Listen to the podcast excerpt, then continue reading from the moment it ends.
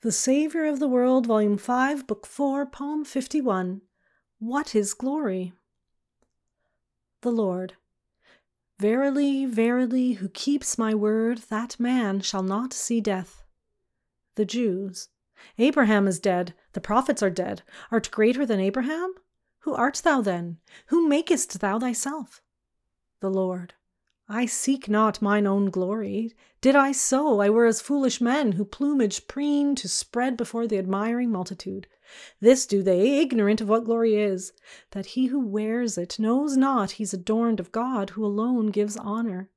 Ye see not the glory of goodness shining from a man, this radiance gives my Father.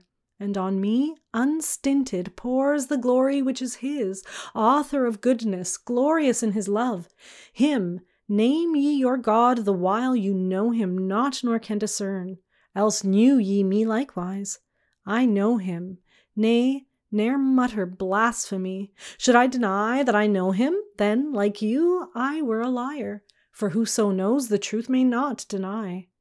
I keep my Father's word, enduring contradiction, as Roman guard holds fast the imperial standard, dies for it. The Jews. What is this word thou keepest? The Lord. Your scriptures shew, your prophets testify. Abraham himself, was it for naught he left the Chaldean plains and went a homeless wanderer? He was glad. His wanderings, losses, famine, sword, nay, death, were as naught to Abraham, for he saw my day, lived in the fullness of the coming time, and rejoiced in God his Saviour. The Jews. What stuff is this? Thou art not yet fifty years old, and hast thou seen Abraham our father? His countenance was marred more than the sons of men with lines of grief. What havoc had been wrought that men conceived him old, past the prime of life?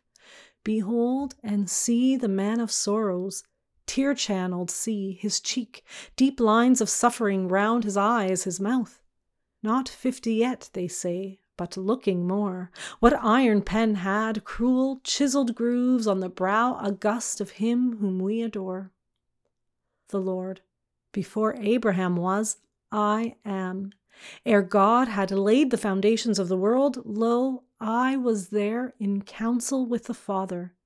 No prophet spake but as I gave him words. No patriarch walked humbly with his God and gave their meat to children and children's children, but I was there sustaining that good man in righteous ways.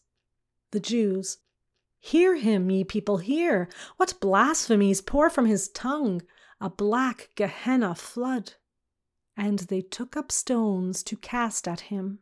But now he was not there. In instant's space he was gone. In vain they searched the temple's corridors, peeped behind hundred pillars, peered in doors.